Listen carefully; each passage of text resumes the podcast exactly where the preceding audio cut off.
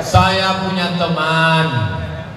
Setiap saya mau sholat Dibilangnya untuk apa kau sholat? Kau belum awaludin ma'rifatullah. Awal agama mengenal Allah. Pret.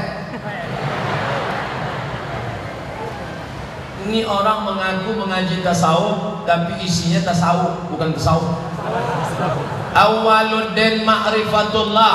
Awal muasal agama mengenal Allah. Bagaimana mengenal Allah? Wujud kidam baka mukhalafatul awadis Awaluddin ma'rifatullah. Bukan hadis Nabi Tapi ungkapan ulama tasawuf akidah. Bagus. Pokok pangkal mengenal Allah. Tapi orang yang tidak sholat setelah akil balik Man taraka salata muta'ammidan. Siapa yang meninggalkan salat sengaja Fakat kafara jihara Kafirlah dia secara nyata.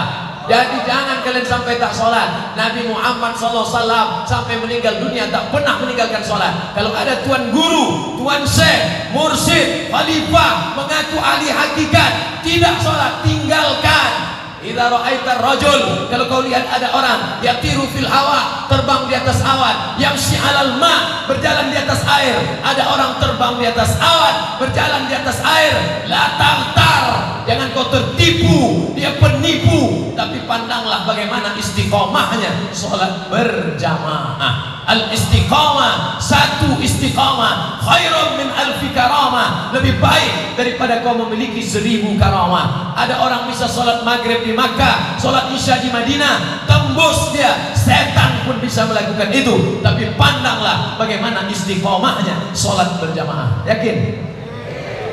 Juga yakin habis suara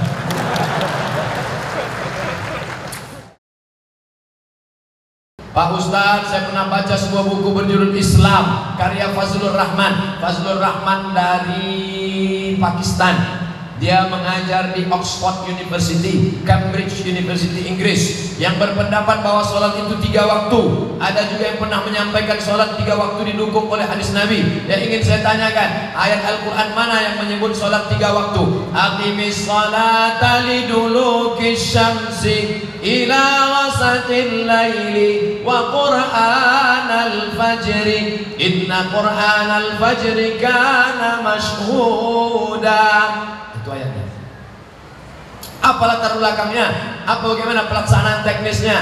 Ayat Al-Quran. Jangan kau pisahkan dengan hadis. Nanti kau jadi orang ingkar hadis. Wa anzalna ilaika zikra. Kuturunkan pada engkau Al-Quran litubayyina linnas. Supaya kau jelaskan isinya ayat Al-Quran dijelaskan oleh isinya oleh Nabi Muhammad. Hadis mutawatir tentang pelaksanaan lima waktu berjamaah. Tidak ada ikhtilaf antara ulama. Kalau periwayatnya satu namanya gharib kalau dua namanya aziz kalau tiga namanya masyhur kalau empat namanya mutawatir empat, sepuluh, tiga puluh, tiga ratus, lima ratus. Hadis mutawatir. Tak boleh diingkari tentang sholat lima waktu. Ini sekarang banyak aliran sesat. Kau sholat berapa kali? aku sholat lima. Oh sholat itu tiga. Oh inilah jadi selama tak betul. Maka jangan sampai ikut aliran-aliran sesat